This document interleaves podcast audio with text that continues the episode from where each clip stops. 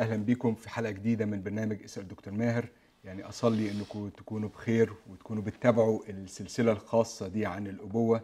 آه، متعشمين في إن هي تبقى فعلا سبب بركة وسبب نقلة في آه، عائلتنا. أهلا بيك يا دكتور. أهلا يا حسام. والحقيقة قبل ما نبتدي في الحلقة الرابعة في سلسلة الأبوة أنا عايز أسألك أنت إيه الأثر اللي متوقع إن هو ممكن يكون آه، للسلسلة الخاصة دي يعني؟ كل خير إن شاء الله. يعني هل هي معلومات إحنا يهمنا بس إن الناس تبقى تلقتها ولا في توقع معين أنت بتتمناه يعني من ورا الرحلة دي هي؟ أكيد عندي توقعات كتير قوي. يعني على الأقل أقول توقعين. التوقع الأول اللي هممني قوي ومعولني الهم أه، نفسي عدد أكبر من الآباء. اللي في الثلاثينات والأربعينات أه، يستعيدوا دورهم كآباء ياخدوا من السلسلة دي دروس يشعروا بخطورة إهمال أبنائهم يعرفوا على أساس علمي وأساس آه، روحي مسيحي آه، أهمية الأب في العيلة. آه، فيبقى بنخلق جيل من الأولاد اللي نعموا بأبوة حقيقية وبالتالي نضمن خروج جيل صالح وأفضل جدا آه، من الأجيال اللي شايفينها حاليا. فده ال- التوقع الأول اللي عندي آه، يعني متحمس لمزيد من أباء أفضل.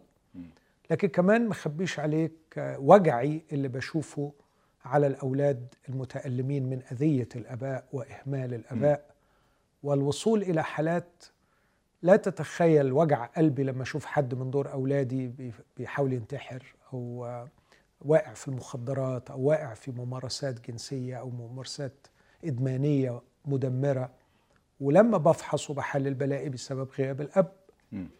فيعني دول التوقعين الكبار أباء أفضل وألم أقل للأطفال. يعني على مدار الحلقات اللي فاتت حضرتك يمكن كنت في كل حلقة بتحاول ترجع تسلط الضوء على بعض الآثار المدمرة لغياب الأبوة وبعض الآثار الإيجابية جدا والبناءة جدا لما بيكون الأب متحمل مسؤوليته وقايم بدوره. أنا يعني عايز أمشي مع حضرتك في ال- ال- الرحلة اللي إحنا ابتديناها على مدار الحلقات اللي فاتت في آه، نظرية التعلق ويمكن مش هو ده كل اللي إحنا يعني آه، بنفكر نعمله فعلا في السلسلة دي لكن على الأقل أتمنى الحلقة دي نحاول نوصل للملمح الرابع آه، من نظرية التعلق بحسب آه، بولبي. لكن تلخيصا للي فات إحنا اتكلمنا عن ثلاث ملامح لنظريه تعلق الطفل أو الطفلة بوالدها. اتكلمنا عن حب القرب اتكلمنا عن المرفأ الآمن. والحلقة الأخرانية كنا بنتكلم عن آه، قاعدة الانطلاق. إزاي إن الأب بيبقى بمثابة ال- المحطة يعني اللي بتطلق سفينة الفضاء في ال- الفضاء الخارجي. وحضرتك اتكلمت كمان إزاي إنه ده آه، ليه تأثير مباشر على آه، حسم أزمة الهوية عند الشاب آه، والشابة خاصة في فترة المراهقة دي. أنا قبل ما ننتقل بس للملمح الأخير عندي كام سؤال بخصوص موضوع قاعدة الانطلاق ده. اتفضل. حضرتك اتكلمت على إنه الأزمة دي عادة بيمر بيها الشاب أو الشابة في ال- المراهقة اللي هي ال 18 20 وهكذا. المرحلة دي بالذات في مصر بيبقى عندنا في محطة عملاقة آه، ساعات بتبقى كاسحة للعيلة المصرية. وهي أزمة ثانوية عامة وأزمة اختيار ال- الكلية اللي بتحصل بقى فيها كل أنواع المشاكل وأحيانا بتوصل للانتحار عند بعض ال- الطلبة يعني. والأهالي بتبقى عايزة أفضل شيء ممكن بس يمكن عندها تعريف غريب لأفضل شيء ممكن والولاد نفسها في أفضل شيء ممكن بس مش عارفة هي عايزة إيه. نتعامل إزاي إزاي كأب آه، أتعامل مع المرحلة دي هي؟ ابني دلوقتي خلص ثانوية عامة داخل على الكلية. أنا دوري إيه؟ أنا المفروض أعمل إيه؟ يعني يعني طبعا واحد من أكبر التحديات اللي بتواجه الأسرة واللي بتواجه الإنسان بصفة عامة آه، حتى في أمريكا مثلا. يعني في أمريكا إنه الولد بعد ما بيدخل الجامعة علشان يحدد إيه ال major اللي هو عايزه ويعمل ال declaration بتاعه إن أنا عايز ال major ده مرات بتبقى عملية ثقيلة ومرهقة نفسيا آه، للغاية. آه، من خبرتي الشخصية كأب آه، يعني عايشت هذا ال- ال- التحدي الكبير. ومن خبرتي أنا الشخصية في حياتي ممكن أقدم بعض الحاجات اللي, تساعد يعني. أوكي. آه، يعني مبدئيا أقول إنه النهارده عندنا إحنا بنتكلم عن قطاعين كبار جدا من أولادنا في قطاع اللي هو ثانوية عامة ولا سيما اللي في القرى وفي المدن اللي هم مش بيدرسوا نظام أجنبي يعني. واللي مش بيدخلوا جامعة طبقا للتنسيق هيدخل. النظام المصري التقليدي. التقليد آه، اللي ليه 60 70 سنة شغال. فدول خلاص المجموع هو اللي بيودي. لكن كتير من الطلبة بيبقى قدامه اختيارات برضو. مم. حتى طبقا للمجموع. آه، فأنا شخصيا بقول يعني في عاملين كبار قوي بيحكموا. العامل الأولاني هو ميولي أنا الشخصية لنوع الدراسة ونوع العمل الذي تؤدي إليه هذه الدراسة مم. وكمان سوق العمل. سوق العمل عايز إيه؟ آه، فدي فده شيء ممكن أحطه في ذهني. نوع الدراسة هل أنا عندي ميول ليه؟ والمفروض إنه مع ثانوية عامة يكون الولد قدر يحدد إن في حاجات بيحبها وحاجات ما بيحبهاش. على فكرة ده مش يعني آه خلاص نهائي. مرات بتتغير الميول دي بعد شوية لكن بنسبة ما آه بيبقى قدر يعرف إيه اللي يحب يدرسه وإيه اللي ما يحبش يدرسه. واحد شاعر إنه ملوش اطلاقا في العلوم. يحب الأدب يحب الفلسفة يحب علم النفس آه، واللغات مثلا. واحد تاني لا مخه بتاع ماث ورياضيات فمفروض إن الولد يكون إلى حد ما قدر يحدد. لكن كمان ما يفصلش ده عن سوق العمل برضو. آه، وإن كانت في نقطة سوق العمل الحقيقة النهارده بقي عدد كبير جدا من الناس بيشتغل في مجالات مش هي اللي درس في فيها. آه، فبرضو بقول يعني أنا شخصيا مع واحد من أولادي فضلت إن هو يدرس اللي هو حابب يدرسه. وما بصيتش إطلاقا لسوق العمل عايز إيه ولا هو هيشتغل بدي إيه لكن قلت خليه يدرس اللي نفسه فيه بحيث إنه يبقى بيعمله باستمتاع وينجح ويتفوق فيه وبعدين ربنا هيدبر إيه إيه الشغلانة اللي يشتغلها. آه، وأنا شايف حواليا ناس كتير قوي درست حاجات ما بتشتغلش بيها وناس بتشتغل في حاجات ومتفوقة فيها وهي ما درستهاش. الحاجة التانية اللي أقولها أنه آه لابد من العلاقة مع الله والتسليم له والثقة في أعمال العناية الإلهية. آه ناس كتير قوي بسمع قصصها ويحكي يقول أنا ما اخترتش نوع الدراسة دي لكن الظروف رمتني عليه لكن بأفاجأ النهاردة أنه ده كان آه ضروري جدا آه في حياتي يعني. يمكن أنا شخصيا عشت هذه القصة في حياتي الشخصية. أنا كنت في الثانوي غاوي أدب غاوي علم نفس غاوي فلسفة.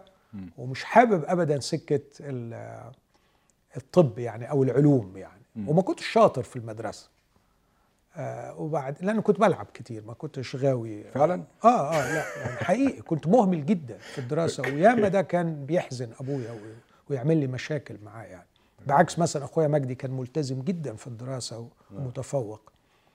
بس أتذكر إنه فجأة كده يعني في ثانوية عامة إنه هبطت عليا حماسة خاصة و- وذاكرت وجبت مجموع عالي.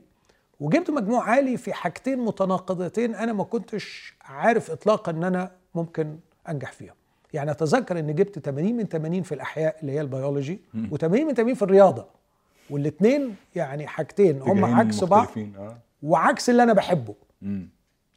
فده برضو يعني تدي فكرة إنه الشباب مش ضروري قوي تبقى عبد لحاجات معينة انت صدقتها عن نفسك يعني. ممكن يكون عندك ابيليتيز انت مش واخد بالك. وطبعا لما جبت مجموع دخلت كلية طب. وأنا مش غاوي الطب. وأتذكر إنه يعني أول يوم دخلت المشرحة كان يوم كئيب جدا.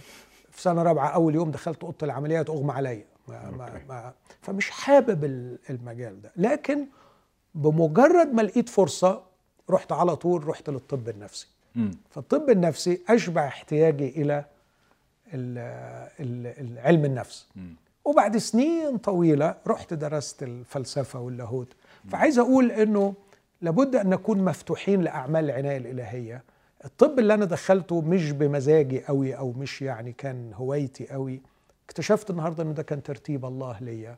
ولا أنكر أبدا يده التي كانت معي في أنه ينجحني علشان أدخل الطب. فعايز أقول التسليم للرب والثقة في أعمال العناية الإلهية في توجيه حياتنا. في كل طرقك أعرفه وهو يقوم سبلك. حلوة قوي كلمة يقوم سبلك. He will redirect your ways. يعني أنت تغلط يروح هو حودك يمين أو شمال لما تكون في علاقة آه، جيدة مع الرب. آه، فده ال- الأمر يعني اللي أحب ألفت النظر ليه إنه في الدراسة نحاول نركز على إيه اللي ولادنا بيكون ميولهم ويحبوه والناحيه الثانية أفكر شوية في سوق العمل وكمان أعلمهم من البداية الثقة في أعمال العناية الإلهية. أمين. أ- يعني ملحوظة هنا وسؤال. الملحوظة هي إنه أغلب الآباء بيبقوا مراهنين على إنه أولادهم لسه مش في مرحلة نضوج كافية تأهلهم لإنهم حتى يميزوا إيه ميولهم الشخصيه فكتير بيوقعوا عليهم آه، أحكام خاصة لما بيبقى المجموع كبير. يعني قعد معايا أكتر من ولد وبنت يقول لي أنا كان لازم أذاكر وحش في ثانوية عامة علشان ما بقاش بدي لأهلي كل هذه الفرصة إن هم يطمعوا في آه، طب وهندسة عارف- عذبوني وألزموني بكلية خالص مش هي اللي أنا كنت عايزها. والأب فعلا بيبرر ال ال ال الإلزام ده. هو على إنه أنت مش فاهم حاجة أنت لسه صغير ومش عارف مصلحتك. فين هل ده دور الأب؟ هل فعلا أنا محتاج أتعامل مع ابني على إنه مش فاهم؟ يعني حضرتك بتقول ابني آه، أنا مش متأكد إذا كان اللي هو بيدرسه النهارده هو بالظبط اللي هيشتغل بيه ولا لأ لكن أنا شفته حابب الدراسة دي. إزاي قدرت تراهن على ده وهو صغير؟ يعني هو عنده 16 17 سنة. هل فعلا آه، آه، الرهان ده كسبان؟ يعني في حالة ابني أنا كنت متأكد من ميوله لأنه. كنت شايف تفوقه فيها من قبل ما يدرسها. يعني كان يقرأ كتب خارجية في الفلسفة مثلا و- ويستمتع بقراءتها ويناقش معايا قضايا فلسفية. كنت شايف أن الولد دي دماغه وده اللي حبه حس خليه يستمتع خليه يعني يدرس فيها وبعدين ربنا يدبر يعني. كانت دايما ماجدة مراتي تقول يا ابني هتاكل عيش بايه بالفلسفه دي مش هتاكلك عيش. لكن في النهاية سلمت الأمر للرب ومتأكد إن ربنا يدبر له حياته. حبيته يستمتع باللي هو بيدرسه. ال- ال- التطرفين اللي قلتهم يا حسام على فكرة الاثنين فيهم وجهة نظر. يعني مرات الولد اللي بيقول لك أنا مش عايز أدخل طب. مش لأنه مدرك إن إمكانياته ما تنفعش ما زي كانت حالاتي يعني. لا هو ممكن إمكانياته تنفع بس هو في موديل معين في دماغه لنوع معين من الشغل متأثر بيه بشخص ويكون هذا التأثر وقتي وانفعالي وعاطفي وملهوش أساس آه، متين. فتكون لحظات انفعالية أو يعني فورة كده من الفورات الانفعالية. من الناحيه الثانية الأب ما ينفعش يكون بيجبر ابنه على حاجة ما ينفعش لأنه هي- هيدفع الثمن. هيدفع الثمن إن الولد هيبقى داخل و... و... ومش مبسوط. وياما أباء تكلفوا كثيرا ماديا ونفسيا لأنهم أجبروا أولادهم يدخلوا في مجال. آه، هم مش حابينه فتاني هرجع وأقول آه نحترم الميول إلى حد ما لكن ليس بصورة مطلقة. لأنه قد يكون هناك إمكانيات في داخلنا لا نعرفها ونسلم الأمر للرب فأنا دوري أساعد ابني في إنه ياخد قراره Yes. مش إن هو بس بينفذ قراري. لا ده, ده, ده, ده بكل تأكيد وبكل يقين أنه يكون القرار نابع منه وهو يتحمل مسؤوليته. ما, ما تعيش كأب في عذاب أربع خمس سنين الواد جاي لك كل مرة مكتئب من الجامعة وبيقول لك أنت السبب أنت السبب أنت السبب. ما تحطش روحك في الموقف ده. حاجة برضو ليها علاقة بالبعد الروحي في المسألة. أنا أؤمن جدا بأعمال العناية الإلهية في توجيه حياتنا وتقويم سبلنا وطرقنا. لكن أحيانا برضو بيقعد معايا شباب ي... ي... ي- بنت مثلا قعدت معايا قالت لي ألزموني إن أنا أدخل الكلية دي. وبعد ما دخلتها قالوا لي شوفي ربنا عايزك تبقي في الكلية دي ليه؟ أكيد ربنا كان ليه قصد من إن أنت تدخلي الكلية دي. فهو تنصل من مسؤوليته في إن هو اللي فرض عليها القرار ورماها في حضن ربنا إنه دي أعمال عناية بقى ربنا هو اللي جابك هنا تمام. هل ده أسلوب مشروع يعني؟ هل فعلا لأن إحنا مراهنين على أعمال عناية الله فيبقى كارت بنشتغل بيه بالطريقة دي هي؟ يعني ما أعرفش ما مدى إخلاص الأب وهو بيقول كده هل كان بيخلص موقف و... okay. وبيريح دماغه ولا كان بيقول لها يا بنتي طالما ربنا سمح إنك دخلتي الكلية دي أكيد ربنا ليه قصد آه، في حياتك ومن الممكن إن ربنا يحقق قصد. وأنا يعني بشجع الأولاد إنه طالما دخلت كلية انجز وخلص آه وبعدين شوف ربنا عايز إيه okay. يعني يعني أؤمن في النهاية إن الله قادر أن يقود حياتي لتحقيق دعوة معينة سواء أنا كنت الحاجة اللي دي درستها هيستعملها ولا مش هيستعملها. بتكون ممكن الفترة دي تطوير شخصيتي بشكل معين يعني. okay السؤال الاخراني في موضوع قاعدة الانطلاق متعلق برضو بحاجة عملية جدا وهي التعامل مع الفلوس. يعني أغلبنا كآباء بنفضل متأخرين جدا في إن إحنا نتعامل مع أولادنا فيما يتعلق بالفلوس ويوم ما بنبتدي نتعامل معاهم نادرا ما بنبقى مرتبين. يعني موضوع فكرة المصروف مفيش مفيش مبادئ واضحة فيه. آه، أدي كام أو ما أو أو أدي على قد إيه أو أدي كل قد إيه؟ ما, بتبقاش واضحة. فلأن الأب مش عايز ياخد دماغه ونفسه يطمن الولد يعني إنه ما تقلقش يعني اللي أنت عايزه هتاخده. بيقول له الفلوس في الدرج حبيبي وقت ما تبقى عايز آه، حاجة أبقى روح خدها. هل دي طريقة سليمة؟ يعني هل ده نوع من أنواع ال ال ال ال الشيء المريح للولد إنه يبقى عارف إنه الدرج موجود فيه فلوس فياخد منه ويمشي؟ ولا الأفضل إن يبقى فيه مصروف ونظام ولا نتعامل مع الفلوس إزاي؟ نقدمهم للعالم ده إزاي؟ يعني طبعا اللي عنده فلوس وبيقول لابنه روح خد. يعني ده دي نسبة قليلة هو, يعني. هو الدرج دايما فيه بغض النظر فيه قد إيه يعني بس هو فيه دايما. لكن طبعا ده دمار. أوكي. ده دمار إنك تقول للولد كده ده تهريج. لا المفروض إن أنا بكون عارف أنا إمكانياتي إيه أقدر أدي الولد ده قد إيه وفي نفس الوقت أبقى مطلع إلى حد ما على الواقع بره الولد ده أنا سامح له إنه يخرج مع أصحابه الولد ده أنا بخليه يروح المدرسة ولا الجامعة بالمواصلات الفلانية. آه، فأنا بقدر أعمل تقدير وينبغي إنه يكون تقدير جيد لحجم المصاريف المطلوبة. من هذا الولد. وأفضل إنه لازم الولد اللي يطلب. يعني لازم أوكي. يجي يقول أنا محتاج. محتاج إيه يا حبيبي؟ محتاج كام؟ آه عشان إيه؟ فحلو إنه يبقى في إشعار إنه الفلوس دي مش حاجة سهلة وبتتاخد كده لكن يكون في تقييم وتقدير جيد وأساعد الولد إنه هو يعمل ميزانية لنفسه ويصرف في حدود. ال budget بتاعه. آه إنه أنت معاك قد كده ده هيكفيك قد كده اصرف في حدودها okay. بحيث إنه لو لو صرفهم صرف تلتين المصروف بتاعه في أول كام يوم يبقى هيتعلم بعد كده يعيش بقية الوقت بكمية أقل طيب الملمح الرابع بقى لنظرية التعلق. حضرتك كنت قلت حرب القرب المرفأ الآمن قاعدة الانطلاق. الملمح الرابع كان اللي هو التوتر توتر البعد يعني عكس الأول. أوكي. توتر البعد يعني إنه ما ما ما احبوش يبعد. آه، أشعر بشيء من الحرمان أو شيء ناقصني انه هو بعيد. ده يعني إن هناك تعلق آمن. مم. عكسه إن الولد يرتاح. إنه آه، أبوه مش في البيت. أوكي. آه، الأسرة تسعد جدا إن الأب جاله عقد بره. وراح. فعلا. أنا شفت الحالات دي.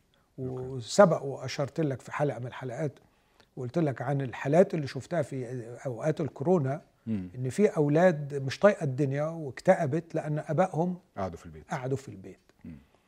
آه شفت أسر كتيره قوي كانت بتتمنى إن أبائهم يروحوا الخليج ولا يجي لهم عقد يسافروا لأنهم مم. بيشعروا براحة أكتر آه فال لا التعلق الآمن اللي هو ال secure attachment ده ملمح من ملامحه إنه الولد بيصل إلى مرحلة أو البنت بتصل إلى مرحلة السعادة والفرح في الوجود وعكسها شعور بإن في شيء ناقص وشعور بالتوتر طالما إنه بابا غايب حتى لو السن تقدم يعني طب أنا أميز إزاي ما بين التوتر الصحي للبعد ده وبين مثلا إن أنا شخصية اعتمادية خلاص ما بعرفش أعيش من غير بابا ولا ماما ببساطة إنه النقطتين اللي في النص اتنين مم. وتلاتة.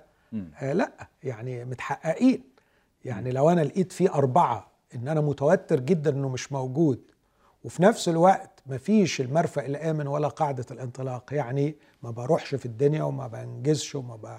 وما بعملش وما بتعرضش لمشاكل وأنا مطمئن وعندي شجاعة يبقى معناها ده dependency ده اعتمادية. ده ده وضع خطر.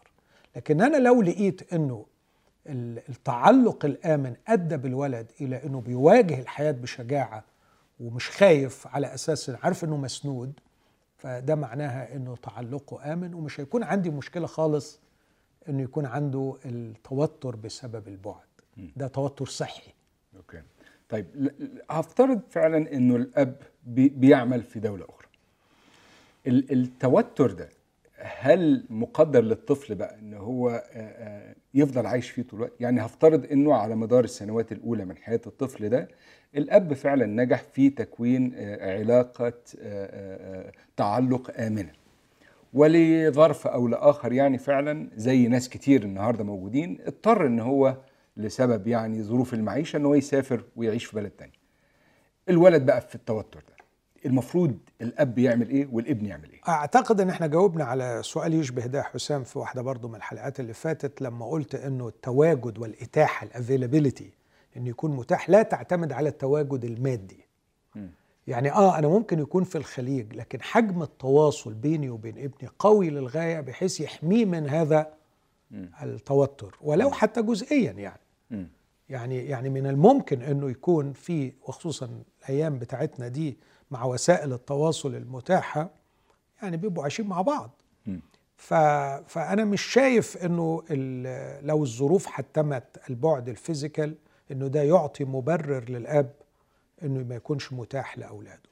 بس هتيجي ظروف مثلا مش هيبقى عارف ي... ي... يمثل المرفأ الآمن ل... لابنه. يعني لو رجعنا تاني مثلا لنماذج زي المشاكل اللي في المدرسة ولا المشاكل اللي في الشارع الأب فجأة بقى في وكأنه في كوكب آخر. يعني إحنا مفترضين من الأول إنه اللي رماك على ده هو اللي أمر منه إنه ما فيش حل آخر ولابد. وبعدين الولد ده علشان يقدر يبقى عنده مدرسة من أصله أنا لازم أسافر. فده it's okay okay. ما ما مش شايف إن فيها مشكلة. لكن برضو أقدر أبقى ليه المرفأ الآمن من خلال التليفون. okay. من خلال ال texting من خلال كلمات محبة كلمات تشجيع من خلال سرعة الرد. مجرد إنه مجرد ما يبعت لي رسالة أرد عليه فورا. يعني أنا بالنسبة لي مقدس إنه ما ردش على تليفونات أثناء ما أنا قاعد في meeting مع حد. لكن بدي لنفسي استثناء وبقول ده للكلاينتس بتوعي إنه إلا أولادي. معايا العذر. ابني يتصل وبقول له طبعا هو بيبقى الرد حبيبي أنا معايا حد دلوقتي بس عشان يبقى عارف ما يطولش يعني. وهكلمه طبعا. أول ما أخلص العيان ده على طول بروح أكلمه. لكن ما ينفعش إن ابني يشعر إن أنا مش متاح. فأنا يعني مشغول دلوقتي ولكن في في جسر موجود. صحيح. حتى لو الجسر ده بس عبرت له منه واقول له استناني شوية. بالظبط كده. أوكي. يعني عندي أسئلة كتير متنوعة شوية ولكن يمكن أولهم مرتبط بالنقطة الأخرانية بتاعت توتر البعد. وهو حالة مش قليلة وهي إنه طفل يفقد أبوه من الصغر. فالأب مش مش موجود علشان لا يوفر مرفأ آمن ولا يوفر قاعدة انطلاق ولا ولا ولا. هل الطفل ده محكوم عليه بأنه هيفضل محروم من هذه الأمور؟ وبصراحة برضو مش قادر أستبعد من المشهد الزوجه الأرملة اللي فقدت زوجها وابنها أو بنتها لسه في مراحل الطفولة المبكرة. يعني. دي دي المفروض شايلة شيلة شيلتين ولا لأ؟ خلاص هي برضو مش هتعرف تعمل وتوفر هذه الأمور. يعني ده سؤال طبعا مؤلم وحساس وأتمنى ربنا يديني حكمة أجاوبه بشكل إلى حد ما متزن. أقول اولا لما تقرأ العهد القديم في الشريعة أو في كلام الأنبياء تجد كم رهيب من كلام الرب عن اليتيم والأرملة م. والكلام الكتير عن اليتيم والأرملة والوصايا اللي بالمئات يا حسام أو النصوص اللي بال... نقدر نقول بالمئات م. اللي ذكر فيها اليتيم لدرجة إنه الرب نفسه اتسمى إنه إنه إنه هو الإله اللي بيهتم باليتيم وبالأرملة بيوري لك قد إيه دور الأب مهم م. وقد إيه ربنا شايف إن غياب الأب يمثل أزمة. طبعا أكيد في الوقت ده في الثقافة دي كان غياب الأب أكثر كارثية طبعا. من الآن. آه، لكن آه، يعني عايز أقول إنه الكتاب قال إن دي واحدة من مآسي الحياة مم. آه، اللي المفروض إن إحنا نكون بنساعد بعض لمواجهتها. فنمرة واحد هي مشكلة كبيرة واحدة من مآسي الحياة. زي ما تكون بتكلمني عن المرض زي ما تكون بتكلمني عن الفساد مم. واحدة من مآسي الحياة هي فقدان الأب. مش ده الوضع اللي ربنا عمله في العالم ولا ده الوضع اللي ربنا يعني يحب يشوفه فيه لكن هذا ما أدخلته الخطية والخطية الموت وساد الموت وبالتالي ينتزع الأب من أبنائه ومن عائلته ويفقد الأبناء عائلهم أو راعيهم مم. اللي هو الأب. لكن أحط قدامك ثلاث حاجات. الحاجة الأولانية آه، أنه آه، لابد من وجود العلاقات الجيدة. مع بقية العائلة أو الأصدقاء بحيث أنه يكون في بعض الأشخاص مم. اللي آه، الرجال. اللي بيمثلوا دور الأب بالنسبة لهذا ال- الولد أوكي يعني في دراسات بتقول كده في دراسات بتقول أنه الخال والعم والقريب والصديق القريب من الممكن أنه يكون. بيرتبط أو راعي أو قائد بيحل شوية محل الأب في حياة آه،. هذا الولد أو هذه البنت طبعا هذا الكلام أحط تحتيه برضو كذا خط أن أنت محتاج الأم المسكينة دي محتاجة الحذر في التعامل مع الأقرباء والتعامل مع القادة والخدام مم. لأنه للأسف مش الكل بيكون عنده المستوى الأخلاقي المحترم اللي آه، ما يجعلهوش يتعدى الخطوط اللازمة فمش بسبب أنه بيلعب دور الأب في حياة الأولاد يعمل أي نوع من الأبيوز مم. سواء للأولاد أو للأم مم. الدراسات بتقول إنه ده ممكن يملى جزء من الفراغ أكيد مش هيملى كل الفراغ لكن مهم الأمر الثاني بالنسبة لي بقى يعني كشخص مسيحي أؤكد على دور الكنيسة. الكنيسة هنا آه، إنه ال- الشاب لما أو الشاب لما يدخلوا في كنيسة الله المفروض وأنا كتبت كتير عن الموضوع ده قبل كده إنه أنا مش بروح الكنيسة بس علشان يبقى آه، في راعي بيهتم بيا في قسيس بيهتم بيا أو يعني آه، شخص مسؤول ديني يهتم بيا لكن المفروض من خلال علاقتنا بعضنا ببعض. إن الشباب يجد آباء. مش بس أب ويجد أمهات آه، والم... وكنت دايما أقول للأمهات آه، أرجوكم اخرجوا بأمومتكن خارج أسوار بيوتكن يعني مم. اطلعي بال... بالأمومة مم. بره أسوار البيت في بنات كتيرة محتاجة أمومتك وأقول للأباء أيضا وأنت في الكنيسة ما يبقاش دورك إنك بتروح تحضر وتمشي لكن مارس أبوتك مم. ل- للشباب الموجودين و... وافتح طريق للولاد دول أن يجدوا فيك ابا مم. آه، آه، من خلال سلامك عليهم من خلال وقفتك معاهم من خلال سؤالك عن احتياجاتهم كتير من الشباب يحتاجون إلى أباء وفي أباء في الكنيسة كتير معطلين ما بيعملوش أي حاجة. فأعتقد إنه الكنيسة من الممكن أن تملأ فراغ. الأمر الثالث بقى بالنسبة لل... للأولاد نفسهم آه، أقول إن هم هيفضلوا يعانوا لكن من الممكن أن يجدوا في أبوة الله.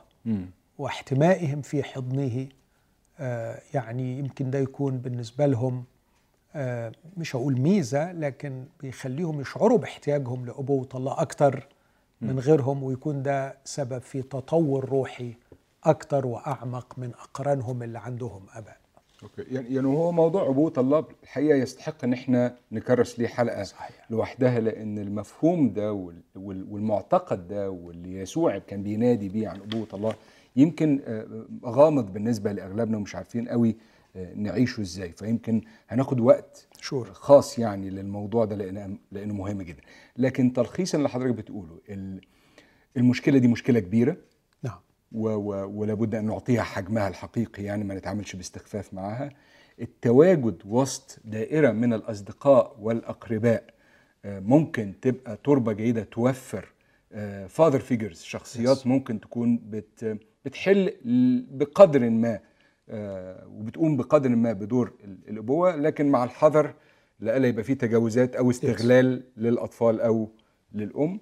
الكنيسة المفروض تقوم بدورها آه، في تقديم آباء وأمهات اللي فقدوا آبائهم. وثالثا آه، آه، المراهنة على أبوة الله وعلى قيادته في حياتنا تمام. آه، عندي سؤال تاني بقى متعلق بالأبناء اللي آبائهم آه، ما بيوفروش بقى كل اللي حضرتك بتقوله. لا لا لا قربهم بالنسبة لنا شيء آه، مرغوب فيه بالعكس يا ريت زي ما حضرتك بتقول كده يعني إيه يا ريت يسافر وما يسألش عنا يعني. لا بيمثل بالنسبة لنا مرفأ آمن لا هو بيهددنا. لا بيمثل بالنسبة لنا قاعدة انطلاق ده ده مفطسنا خالص ومقعدنا حواليه وبالأمر بنعيش حياتنا كلها. فأنا أبويا لا يمثل بالنسبة لي قدوة ده مثلا لسان حال كثير من الشباب. إزاي أكون أنا كابن؟ آه، say عندي 17 18 سنة أبقى ابن بار لأبويا اللي أنا شايف إن هو مش مبالي بالمرة بكل القواعد اللي بتحكم دور الأبوة. توقعت منك سؤال مختلف يا حسام. يعني مم. توقعت منك بعد السرد الأولاني. آه إنه طب أنا أعمل إيه كابن اتحرمت من ده كله؟ يعني مم. غير حتة إن أنا إزاي أكون ابن لا بار؟ هفترض كمان إن أنا ابن بيحب ربنا ونفسي إن أنا أبقى عايش كابن بار. آه، آه، لو يعني عايز تمشي على مستويين نعمل كده. آه يعني أفضل الأول أقول آه إنه آه، ما تخليش ده مبرر ليك إنك تعيش كئيب. و و وتندب حظك وترثي لحالك وتبتلع في أحزانك لأن أبوك ما كانش من النوع السليم وده ودي رسالة في غاية الأهمية حابب أوجهها ل ل لكل أحبائي اللي بيسمعوني إذا كنت حرمت من الأبوة بسبب سوء الأب. انه سيء فعلا أو إنه غايب أو إنه الحاضر الغايب آه، أو لا بسبب الوفاة. آه، هذا آه، يعني ما تخلوش سجن يحبسك وتعيش جواه ترثي لنفسك. لأن شفت أحباء ليا في سن الأربعين والخمسين لكن لغاية النهاردة بيبكي متألم لأنه حرم من الأبوة. آه عايز أقول يعني أنا أرفض بكل شدة الديترمينزم الحتمية. أرفض القدرية. أرفض أنه اللي مكتوب على الجبين تشوفه العين. آه، أرفض أنك تستسلم. أنت إنسان حر وقادر على تغيير الواقع قادر على تغيير الوضع. مهما كانت الجراح التي أصابتني ومهما كانت الآلام التي أصابتني بسبب حرماني من أبي يوجد علاج ويوجد رجاء ويمكن أن نتغير. صحيح مش بالسهل. صحيح لازم نشتغل على أنفسنا. صحيح لازم نفكر في حلول لكن توجد حلول. ولا ينبغي علي ابدا أن أقبل بالحتمية التي كأنها تقول إنه خلاص الدراسات قالت إنه الولاد اللي اتحرموا من آبائهم طلعوا كده. يبقى أنت لازم هتبقى كده. لا على فكرة الدراسات صحيحة 100% وقالت كده. بس أنا بقول الولاد دول لو قدروا يشتغلوا على نفسهم لو لقيوا رسالة مشجعة لو لقيوا الإنجيل لو لقيوا كنيسة لو لقيوا محبة حقيقية أو هم نفسهم غيروا من طريقة تفكيرهم أعتقد إن هم. هيقدروا يغيروا الواقع بتاعهم. فما فيش داعي إن إحنا نستسلم آه،. لهذا الأمر.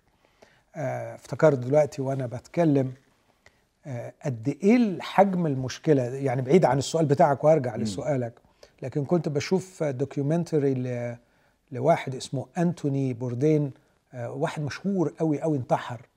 قريب. آه، حاجة عالمية كده طباخ عالمي و وفيلسوف الشارع يسموه مفكر يعني. راجل آه، يعني الحقيقة قصة قصته مؤلمة جدا. آه، من من أكتر الحاجات اللي كانت بتؤثر فيه إن هو مش قادر يكون أب كويس.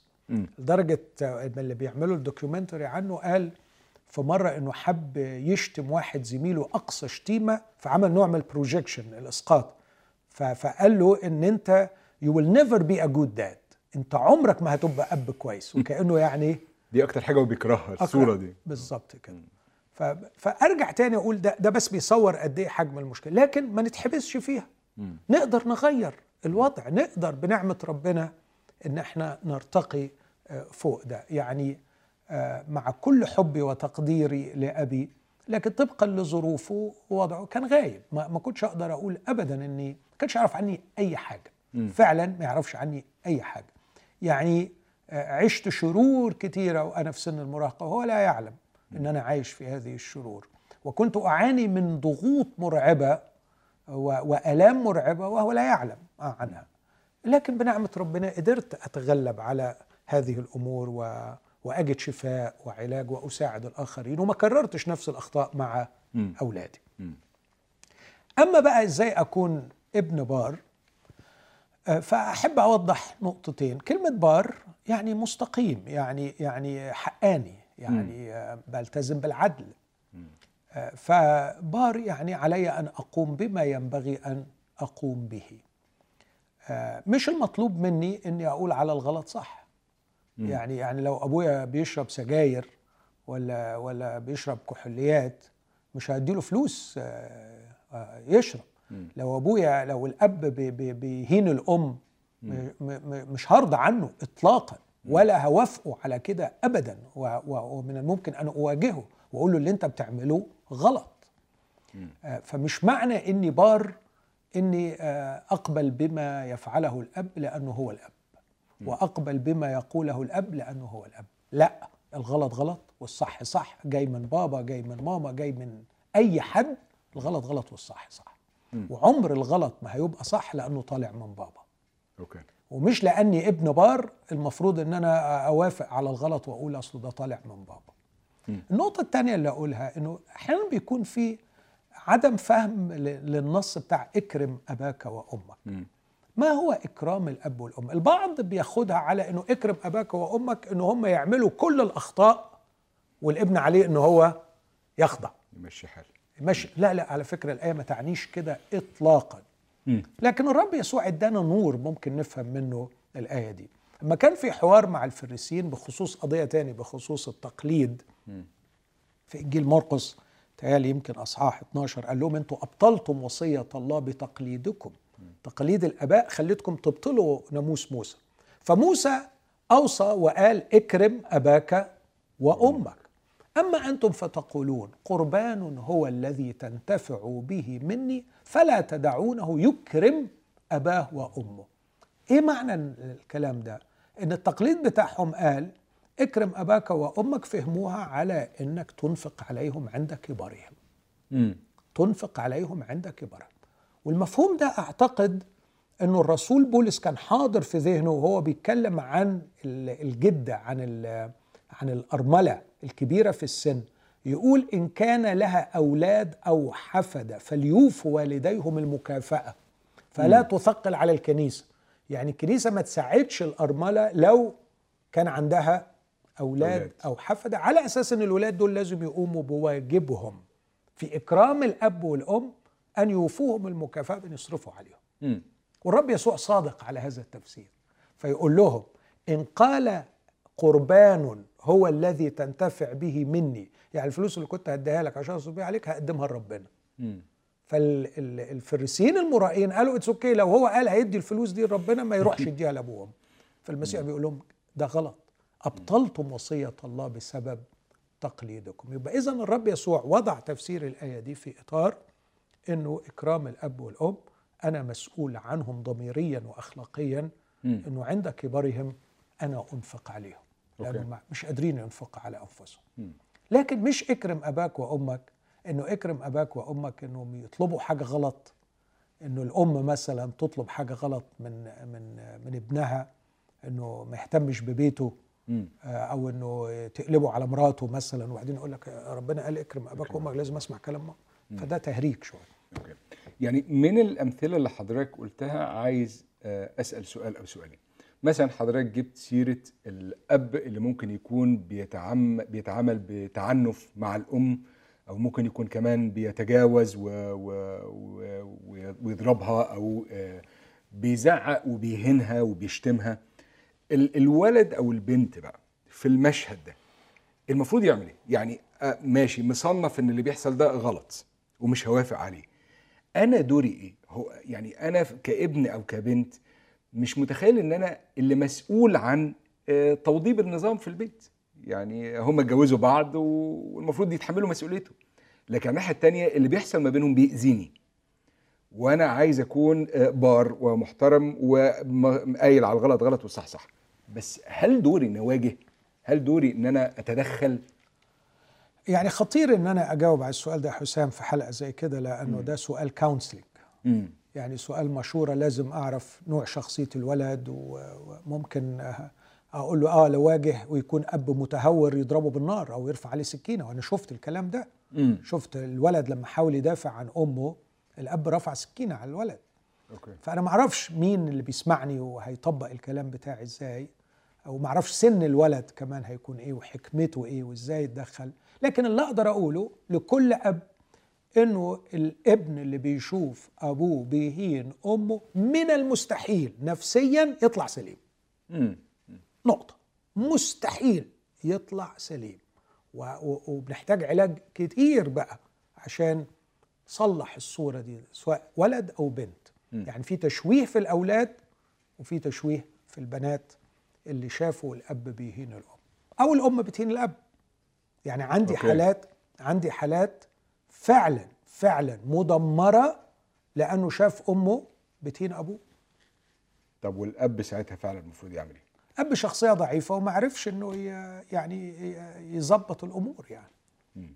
طبعا تاني الإجابة هتعتمد على كل حالة. أوكي. بس ده مشهد ما ينفعش التصالح معاه ده إطلاقاً. مشهد لابد من التعامل معاه بآلية أو باخرى أي بس يعني لما أقول ما ينفعش التصالح معاه الولد في إيده إيه؟ ما هو الولد غلبان. يعني هيعمل إيه؟ وزي ما بقول لك أخاف أقول أي حاجة للأولاد يعني آه، الولد يتقتل. الولد فيها. طيب حاجة كمان برضه. أه، ه- أتخيل إن المشكلة مثلا مش مجرد إنه الأب مثلا بيزعق في الأم ولكن الوالد مثلا أو الأب بيتجاوز وساعات بيأذي الولد. هفترض بقى الراجل ال- ال- اللي ممكن يكون أعصابه منفلتة وما بيعرفش يتحكم في غضبه وفجأة بيطيح بقى. ال- الولد أو البنت عمال بيتعرض للإيذاء عمال بيتعرض ل آه، آه، سم عمال بيتدفق كده في في بدنه وفي نفسيته يعمل إيه عشان يحمي نفسه جوه بيت زي كده؟ طبعا برضو أنا فاهم إن دي حاجة كونسلنج يمكن كل حالة لكن هل في مبادئ عامة تحكم المشهد بتاع الإيذاء ده هو؟ يعني للأسف برضو عايز أقول أنا اللي بيسمعني هنا من قرى أسيوط ومن لوس أنجلوس. okay. فبرضه مش عارف أقدم إجابة لكن لو لو أنا بتكلم في أمريكا أقول له روح بلغ البوليس. امم لو لو شفت أبوك بيمد إيده على أمك روح بلغ البوليس. آه، يعني يعني لا- لا تبرير لا تبرير اطلاقا لمد الإيد. whatever يعني مرة واحد بيقول لي طب أنا أعمل إيه؟ غصب عني. فسالت سؤال بسيط قلت له معلش أسألك سؤال. حضرتك آه، ضربتها. لما بتبقى سايق عربيتك في شارع زحمة جدا وواحد كسر عليك ميكروباص كسر عليك كسرة يعني بشعة. آه، بتتملي بالغضب؟ قال لي غضب كبير. قلت له بتنزل تضربه؟ قال لأ ما بنزلش أضربه. قلت له ليه ما بتنزلش تضربه؟ ما دام أنت خلاص يعني لما تغضب وبتوصل لآخرك بتنزل تضرب. عشان انت عارف انك لو نزلت تضرب سواق الميكروباص هيدي لك على دماغك هيطلع اجن حديد ويدي لك على راسك ويموتك لكن الست الغلبانة مش هتعرف تضربك. فالمسألة مسألة جبن. أوكي. ف ف ف يعني غير مسموح غير مسموح. هذا تصرف حيواني لا يليق اطلاقا بإنسان إنه يمد إيده. ما ينفعش. ما ينفعش مد الإيد ده. آه، فعشان كده وبنعلم الناس يعني بنعلمهم الناس إزاي تتعامل مع غضبك. عشر خطوات بنقولهم له إزاي يتعامل مع الغضب علشان ما يوصلش لهذه الحالات اللي تخليه ينفلت وممكن آه، يعمل العملة السوداء دي. لكن بالنسبة للأولاد يعني كل واحد في اللي هقول له يا ابني روح انزوي واقفل على نفسك. في اللي هقول له في لحظة صفا اتكلم مع أبوك وقول له إن ده بيأذيك هذا المشهد يمكن الأب يكون عنده عقل وضمير ويحس وتكون أنت سبب بركة لأبيك. آه يمكن واحد تاني أقول له يا ابني كلم عمك ولا كلم القسيس بتاعكم وقول له أبويا بيضرب أمي لكن ما تسيبش الأوضاع كده. وممكن ما أقولوش أي حاجة لأنه حاسس إن نفسية الولد ما تتحملش إنه يلقى عليه شعور بالمسؤولية خطير زي كده.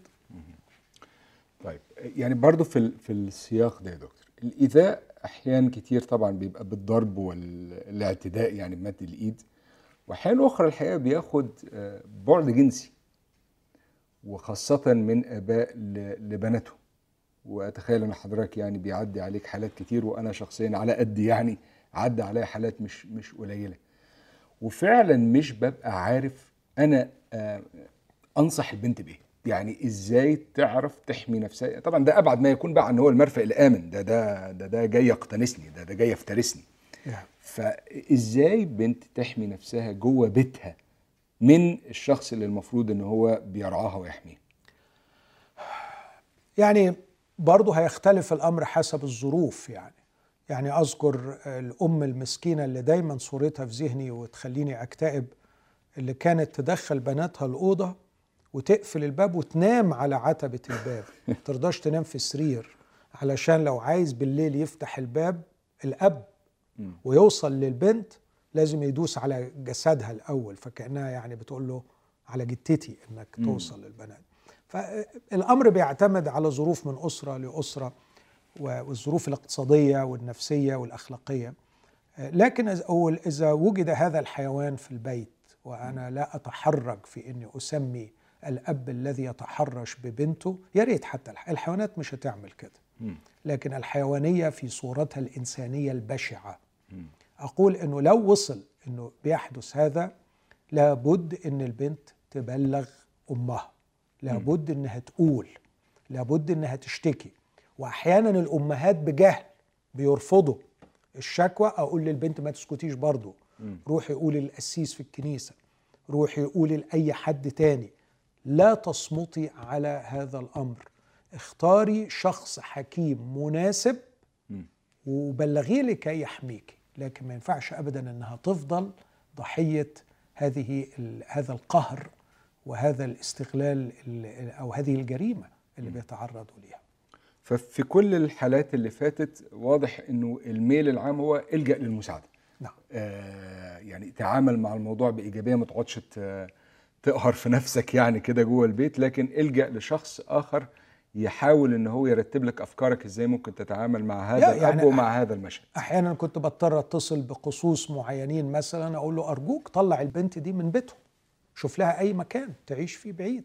فلا بد من اللجوء إلى المساعدة. إزاي بقى أنا يعني أقولها إزاي؟ إزاي أنا كأب مهتم بسلامة بنتي النفسية؟ وبالذات فيما يتعلق بخصوصيتها أساعدها وهي لسه بتنضج في مراحل البلوغ بتاعتها في إن هي ت... ت... تبقى دايما في حتة آمنة. أنا كأب إيه الم- إيه اللي ما يصحش أعمله؟ أنا يعني مش هتكلم بقى على الأب المتوحش لكن على الأب اللي عايز يعلم بنته إنه by the way دلوقتي أنت بتكبري ولازم يبقى في مسافة آمنة بعض الشيء آه، تمثل خصوصيتك حتى من من جهتي. أنا المفروض أبقى أعمل إيه؟ يعني لو هقدم نصيحة واحدة الدراسات في دراسات أثبتت أن البنات المتعلقين بأبائهم وفي علاقة جيدة معاهم هم أقل البنات في الانحرافات الجنسية في سن المراهقة. يعني مفيش wow. خطر عليهم. okay wow. فكل ما تعمقت العلاقة بين البنت وأبوها هو بصفة عامة تعلق البنات أو الأولاد. آه، ب- ب- بالأب بالأب بالذات بيقلل نسبة الانحرافات الجنسية حتى عند الولاد. لكن بنسبة أكتر كتير جدا عند البنات مم. فأعتقد أنه هذا الحب هذا الود أنه أصير لها المرفأ الآمن وقاعدة الانطلاق وتحب قربي وتحب أن تحكي معي سأكون حاضرا معها في كل مكان وفي كل علاقة مم. هي آه، كان عندي ولد آه، من كام يوم كده في موقف صعب ومعقد جدا لكن قال لي كلمة أثرت فيا قال لي أنا بعمل حاجة صح جدا بس عارف إنه بابا مش هيبقى مبسوط بيها. فكنت على طول أكتئب وأبكي فبابا حاضر دائما. حاضر دائما في خيالي وفي ذهني. حتى لو الحاجة اللي بعملها صح لكن عارف إنه بابا مش هيبقى مبسوط بيها أنا تعبان. فهذا يعني يؤكد فكرة قوة حضور الأب فبنتك هتروح المدرسة بنتك هتروح الجامعة لكن أنت لأنك آه، أحببتها وارتبطت بيك آه، كنت حاضرا معها. وأنت بعيد عنها. على العكس مثلا سمعت قصة برضو ال- الأسبوع ده. عارف بقى في أعماق أعماق الريف حيث القهر ال- ال- الغبي ان البنت فعلا متحوط عليها ومتقفل عليها ويعني بمليون نصور مم. ما طلعش إلا بالحساب و إلى آخره وفي الآخر البنت بتاخد لها مثلا آه، تاخد ثانوية عامة بالعافية ولا يعني أي شهادة بإعدادية ولا حاجة. آه. بعدين بنكتشف بقى بعد كده إن البنات دول عملوا بلاوي بلاوي جنسية. آه أوكي من ورا الآباء مم. ففكرة القهر والسلطة دي على فكرة الولد لو ناوي يغلط هيعرف يغلط أو البنت لو ناوية تغلط هتعرف تغلط. وكل هذا القهر ملوش لازمة. يعني هو بيقعد ببرم شنباته وسعيد جدا ومعلق الناجين أنا ظبطتهم بالحديد والنار وهم يبقوا خاربين الدنيا. فعلاقة الحب الشديد ال bonding والالتحام الشديد آه، هو ال- الضمانه الوحيده طبعا بعد كده معرفة الرب أكيد لكن نفسيا أتكلم آه، هذه العلاقة هي التي تحمي البنت من أي انحرافات جنسية طبعا مسؤولية الشرح بقى وال sexual education مم.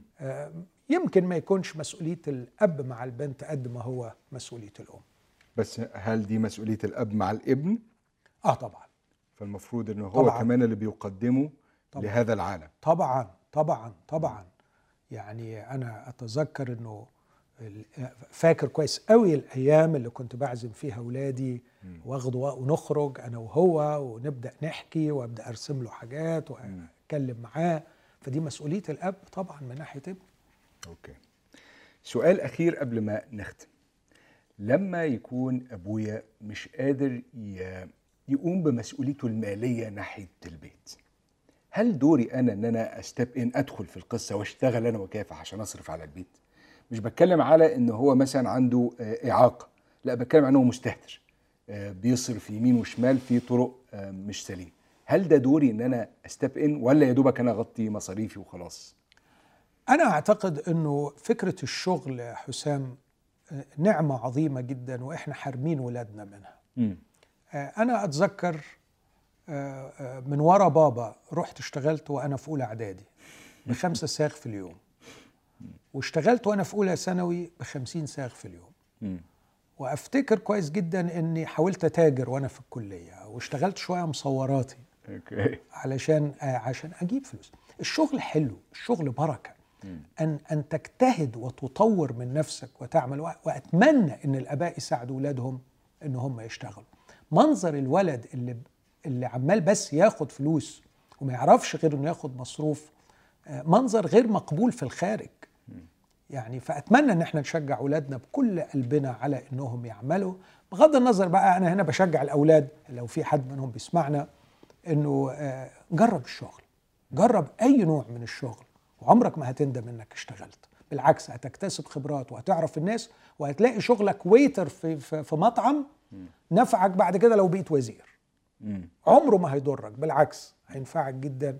فاقتحم مجالات العمل في أي مجال وأنا شايف إنه بلادنا فيها مجالات عمل كتير بس إحنا بنتأفف عن أشغال كتير وبيجوا ناس أحيانا مش مصريين وبياخدوها شكرا جدا يا دكتور على مجموعة الحلقات اللي لسه مكملة دي. هي وعايز أشجع حضراتكم مرة كمان على إنكم تشاركونا بأسئلتكم في link على ال website وال application بتاع Slido اكتب سؤالك اكتبي المشكلة اللي انت بتمر بيها. في نهاية السلسلة دي بنعمة الرب هنكون بنكرس.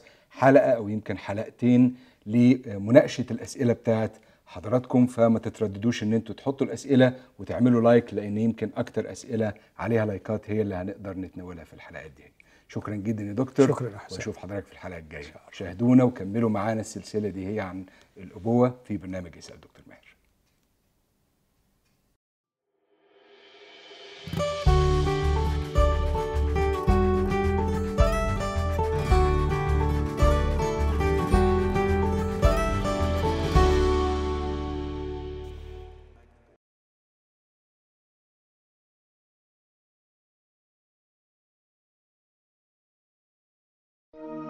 لمشاهدة المزيد من الحلقات زوروا سات 7 بلاس.